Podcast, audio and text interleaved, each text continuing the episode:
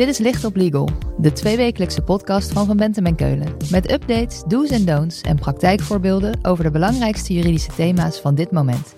Pragmatisch vertaald naar de impact op jouw organisatie. Gebracht door onze eigen experts. Stel dat zo'n situatie zich voordoet en je hebt een extern onderzoek gedaan. Nou, dan heb je verwijtbaar gehandeld als werkgever. En dat wil je natuurlijk voorkomen. Als je het hebt over fraude en bedrijven, is bij veel mensen de eerste gedachte dat ze slachtoffer worden van criminelen van buiten de organisatie. Maar vaker dan dat vindt fraude plaats op de werkvloer, door werknemers of zelfs bestuurders. Maar wat is interne fraude nou precies? Hoe voorkom je het en hoe ga je ermee om? Daarover hebben we het in deze Licht op Legal met Anne Havenkort. Zij stelt zich even voor. Mijn naam is Anne Havenkort. Ik ben advocaat en partner bij de praktijkgroep Arbeidsrecht. En Anne staat regelmatig grote bedrijven bij bij integriteitskwesties. Zij kan je dus als geen ander bijpraten over dit onderwerp. Anne, misschien een hele basale vraag. Maar als we het over fraude op de werkvloer hebben, waar praten we dan over? Bij interne fraude kun je bijvoorbeeld denken aan uh, een greep uit de kas of het meenemen van bedrijfseigendommen, laptops, telefoons, dat soort zaken. Of het indienen van valse declaraties. Maar ook uh, kun je denken aan het betalen of het door iemand anders laten betalen van valse facturen. Maar eigenlijk geldt arbeidsrechtelijk hetzelfde kader voor andere vormen van niet-integer gedrag. Zoals bijvoorbeeld het gunnen van opdrachten aan bevriende relaties, eh, zonder dat je hier transparant over bent. Of het beginnen van concurrerende onderneming. Um, eigenlijk zien we in de praktijk de meest creatieve vormen voorbij komen, waarbij medewerkers gebruik maken van de mogelijkheden op de werkvloer om zichzelf te bevoordelen. En heb je daar een concreet voorbeeld van? Ja, een concreet voorbeeld is bijvoorbeeld een zaak waar de Hoge Raad uitspraak over heeft gedaan in 2021. Dat ging om een directeur van een stichting. En hij was samen met zijn broer eigenaar van het pand waar de stichting in zat. Maar had ook besloten om de huur uh, van het pand uit te breiden tot het hele pand. Terwijl de stichting maar gebruik maakte van een deel van het pand. En hoewel het bestuur wist dat hij eigenaar was van het pand, had hij geen overleg gepleegd over de uitbreiding van het huurcontract. Was daar dus niet transparant over geweest, terwijl die zelf er financieel wel beter van werd. Nou, dat, vond, uh, dat vond het bestuur verwijtbaar en de rechter vond dat ook. Dat was voldoende verwijtbaar voor ontslag. Ja, dat klinkt ook wel logisch, want het ging erover dat de huur werd uitgebreid over iets wat ze helemaal niet gebruiken. Ja, precies. En al zou je het wel gebruiken, ook dan mag je wel verwachten dat als iemand er zelf financieel beter van wordt, dat, ja, dat je dat afdekt door dat wel intern eerst goed te overleggen en daar heel transparant over te zijn. Als je daar niet transparant over bent en je neemt zelf een besluit terwijl je daar ook beter van wordt, ja, dan is dat, uh, dan is dat verwijtbaar. Hier werd het vertrouwen van het bestuur geschonden. En dat vertrouwen, dat is juist waar de meeste werkrelaties op gebaseerd zijn. Maar juist als er vertrouwen is, kan ik me voorstellen dat er bij veel bedrijven een sfeer heerst van dat komt bij ons niet voor. Hoe groot is dit probleem? Komt dit nou vaak voor? Ja, het komt heel vaak voor. Ik heb dit zelf niet onderzocht, maar online kun je verschillende onderzoeken vinden, ook van onderzoeksbureaus, waaruit blijkt dat interne fraude vaker voorkomt dan je denkt. Het is natuurlijk wel ook lastig te onderzoeken, hè, want fraude is een breed begrip. Um, er is geen harde definitie vanaf welk bedrag uh, neem je het bijvoorbeeld mee in de cijfers. En um, ook niet alle gevallen van interne fraude worden ontdekt. Maar veel bedrijven krijgen ermee uh, te maken. En uh, je zult denk ik toch als organisatie daar wel iets mee moeten in, uh, in, in de manier waarop je je beleid vormgeeft. Het is natuurlijk lastig te definiëren. Een pen meenemen is geen fraude, maar wordt het groter dan wel? Ja, en de vraag of een, het meenemen van een pen wel of niet kwalificeert als, uh, als verwijtbaar gedrag of interne fraude, dat zal wel ook afhangen van het beleid van de organisatie. Bij de meeste bedrijven is dat inderdaad heel normaal om een pen mee te nemen, zal dat niet meteen als verwijtbaar worden gezien. Maar er zijn ook organisaties die heel strak beleid voeren op ook hele uh, kleine uh, gedragingen. Puur omdat als iedereen uh, dat zou doen, um, er toch heel veel schade is. En daar zijn heel veel voorbeelden van, vooral in, de, in de retailsector of ook in de, in de luchtvaart. Um, dat als jij als medewerker steeds in, een, een, een product meeneemt van relatief een kleine waarde, ja, dat dat dan toch wordt gezien als onbetrouwbaar uh, en wat uiteindelijk veel schade oplevert. En dus uh, daar echt een zero tolerance beleid op wordt gehanteerd. En het voorbeeld uit de rechtspraak dat je net noemde, daar was het al misgegaan. Maar voorkomen is beter dan genezen. Wat kan je nou doen om fraude te voorkomen? Wat je kunt doen om interne fraude tegen te gaan, is eerst te kijken waar zijn de mogelijkheden überhaupt om de regels te overtreden en te frauderen. Dus zorg dat je de processen zo inricht dat je fraude zoveel mogelijk voorkomt. Denk bijvoorbeeld aan een vier-ogen-principe bij het doen van betalingen of andere praktische maatregelen om interne fraude te voorkomen. Het achter slot en grendel zetten van bepaalde waardevolle spullen bijvoorbeeld. Maar hoe je je processen ook inricht, er zullen altijd manieren zijn om daar omheen te gaan. Dus het is ook heel belangrijk om duidelijke spelregels af te spreken, gedragsregels. Welk gedrag wel en niet is toegestaan in de organisatie. Nou is het natuurlijk ook lastig om te zeggen in de gedragsregels, uh, je zult geen spullen stelen, hè, want dat moet wel bij iedereen bekend zijn. Maar er zullen ook grensgevallen zijn. Um, en als je daar uh, veel waarde aan hecht dat mensen die regels naleven, dan is het belangrijk dat je daar ook heel duidelijk over bent. Zo was er bijvoorbeeld een uitspraak van een rechter en dat ging over een medewerker die uh, bij McDonald's, die had zelf, uh, die moest dan aan de klant vragen, wilt u punten sparen? En als de klant dan zei, nee, die hoef ik niet, nou ja, dan is natuurlijk de neiging om te denken, joh, dan neem ik ze zelf. Want het zijn toch punten die ik aan de klant had moeten geven en die wil ze niet. Dus dan neem ik die punten zelf. Maar McDonald's had heel strak beleid daarop, omdat dit ook weer grootschaligere fraude in de hand werkt, dat dat niet mocht. En daar hingen ook posters dat dat absoluut verboden was. Nou ja, dan kan het om iets heel kleins gaan. Maar doordat je als organisatie daar zo strak beleid op voert, moet het voor elke medewerker duidelijk zijn dat dat niet mag. Nou, dat gaat dan om kleine bedragen, hè, maar fraudes kunnen ook zo heel grootschalig zijn. Um, een fraude kan zelfs uh, leiden tot een misstand, bijvoorbeeld als er wordt gefraudeerd met overheidsgeld. Ook voor die situaties moet je je processen op orde hebben. En ben je als organisatie verplicht, als je meer dan 50 werknemers in dienst hebt, om ook bijvoorbeeld een klokkenluidersregeling te hebben. Nou, die wet wordt op dit moment aangepast.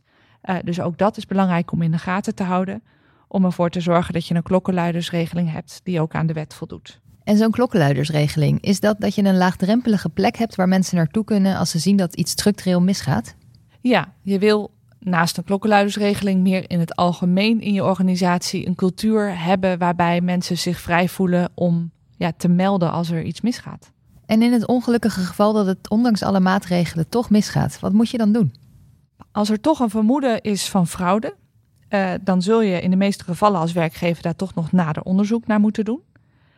En uh, je moet ook nadenken over het vervolg. Van stel dat dit waar is, uh, wat ga ik dan doen? En op het moment dat het echt gaat om een vermoeden van fraude, dan zul je als werkgever, als het waar is, mogelijk over willen gaan tot een ontslag. Uh, zelfs misschien een ontslag op staande voet. En daar moet je je op voorbereiden. Want als een gedraging leidt tot een ontslag op staande voet, dan moet je als werkgever snel zijn, snel handelen. Wat heel erg belangrijk is, is dat iedereen binnen de organisatie, het management, daar ook van op de hoogte is. Uh, wij worden wel eens gebeld uh, door bijvoorbeeld een HR-adviseur die zegt van goh, de leidinggevende die is gebeld uh, door een collega en die heeft verteld dat een andere collega iets heeft gedaan. Um, en dan ga je een beetje doorvragen en dan blijkt dat dat ja, de middag daarvoor eigenlijk al gemeld was. En dat de medewerker waar het om gaat, die ochtend gewoon is begonnen met werken. Ja, dat is dan niet zo handig, want als je vindt dat de situatie zo ernstig is dat als het waar is, je over wil gaan tot ontslagbestaande voet, ja, dan zul je dat ook meteen moeten laten merken in je gedrag door iemand te schorsen voor het doen van onderzoek. Um, in ieder geval zul je die medewerker waar het om gaat meteen moeten spreken. Uh, hoor wederhoor is altijd heel erg belangrijk. Je moet zorgen dat het proces netjes loopt. Maar je moet ook consequent en snel zijn. En bij een vermoeden van fraude is het belangrijk om uh, dan dus snel te besluiten om over te gaan tot schorsing. Wat me daar lastig aan lijkt, is dat je dan overgaat tot een straf, terwijl je niet eens zeker weet of het gebeurd is. Ja, en dat is ook lastig, want zo'n medewerker die naar huis wordt gestuurd, die ziet dat natuurlijk ook zo. En dat is natuurlijk best verstrekkend voor de reputatie van die medewerker. Dus je doet dat ook alleen als je een concreet vermoeden hebt. En wat wij altijd adviseren is om daar ook heel duidelijk bij te zeggen en ook in de brief op te schrijven. Dat de schorsing dat dat geen straf is, geen sanctie is, maar dat dat een ordemaatregel is, puur om de kwestie zorgvuldig te kunnen onderzoeken.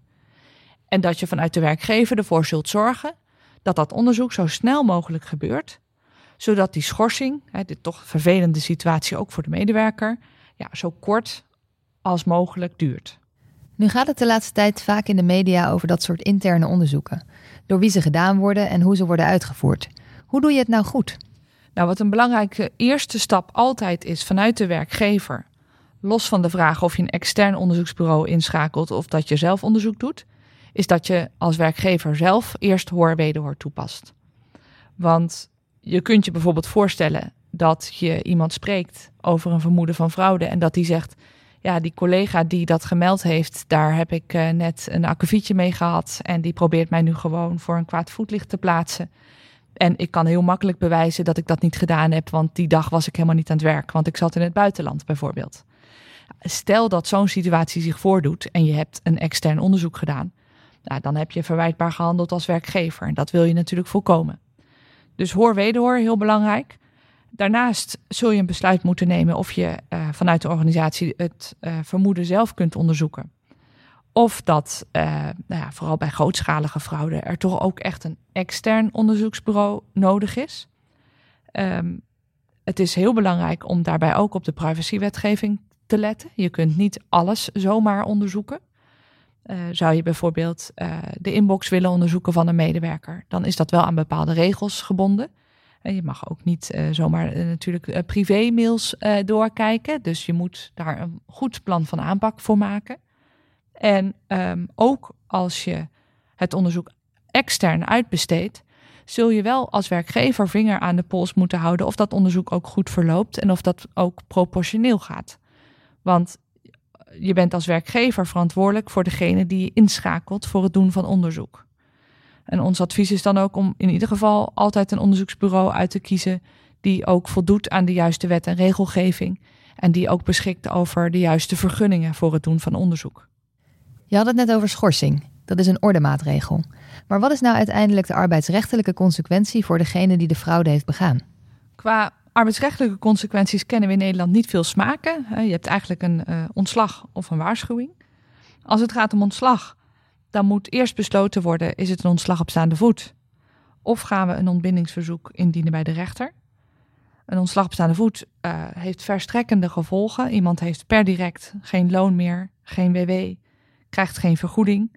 Uh, nou, zal ook in de meeste gevallen dan gaan procederen omdat hij niks te verliezen heeft. Um, maar kan wel de meest passende oplossing zijn als het inderdaad gaat om, om fraude. In de rechtspraak is ook uitgemaakt dat fraude in principe inderdaad kan kwalificeren als een dringende reden. En dat heb je nodig voor een ontslag op staande voet. Um, maar rechters kijken daarbij wel naar alle omstandigheden van het geval. Dus wat is de ernst van de situatie? Is er inderdaad sprake van eigen gewin? wat is de functie van de medewerker? Uh, maar ook wat zijn de persoonlijke omstandigheden. Nou, daarnaast is voor ontslag op staande voet dus wel echt belangrijk dat dat proces goed is verlopen en dat ook snel tot besluitvorming is overgegaan. Nou, zou er op enig moment een hiccup zijn in dat proces, ja, dan kan het veiliger zijn om een ontbindingsverzoek bij de rechter in te dienen, om daar toch ja, het hele uh, feitenpakket voor te leggen aan de rechter. En ontslag is één optie. Wat zijn de andere mogelijkheden? Nou, wat ik net al zei, is als, als je niet besluit tot ontslag over te gaan, ja, dan, dan, dan kun je de situatie goed vastleggen, bijvoorbeeld uh, in een waarschuwing. Maar er zijn ook nog andere aspecten waar je als werkgever een besluit over zal willen nemen. En dat is denk ik uh, hè, de schade. Uh, dus is er een onterechte declaratie betaald, dan moet dat bedrag worden terugbetaald. bij fraude zal ook de schade moeten worden vergoed. Maar denk bijvoorbeeld ook aan de kosten van dat onderzoek waar we het net over hadden. Um, zeker een extern onderzoek kan behoorlijke kosten met zich meebrengen.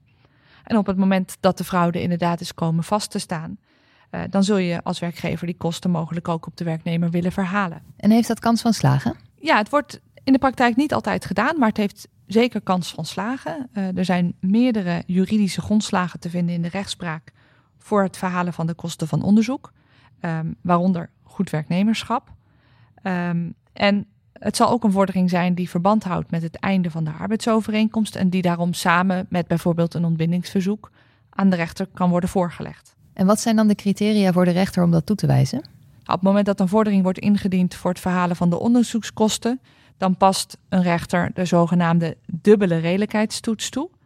Uh, dat zijn twee vragen die de rechter moet beantwoorden. De eerste vraag: was het onderzoek redelijkerwijs noodzakelijk?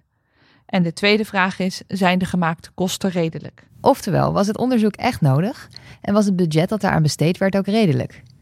Anne, je hebt veel verteld, maar wat zijn nou de twee belangrijkste dingen die ik moet onthouden als het gaat om fraude op de werkvloer? Als het gaat om fraude op de werkvloer of ander uh, ernstig niet-integer gedrag, zijn er twee dingen belangrijk. Het eerste is de zorgvuldigheid van het proces, hoor wederhoor. Um, en het tweede punt is dat je als werkgever snel moet handelen. Dus zorg ervoor dat iedereen ermee bekend is dat bij vermoedens van fraude er snel wordt gehandeld en er snel een gesprek plaatsvindt en uh, nou ja, waar van toepassing ook een schorsing. Anne, dankjewel. Als we meer willen weten, waar kunnen we dan terecht? Je kunt me altijd mailen op annehaverkort.vbk.nl of bellen. Mijn telefoonnummer vind je op de website. Dit was Licht op Legal, een podcast van Van Bentem en Keulen. Te beluisteren via Spotify, Apple Podcasts of je eigen favoriete podcast-app. Wil je meer weten? Heb je suggesties voor een onderwerp? Of wil je dat onze experts hun licht laten schijnen op jouw juridisch vraagstuk? Laat het ons weten via vbk.nl/slash lichtoplegal.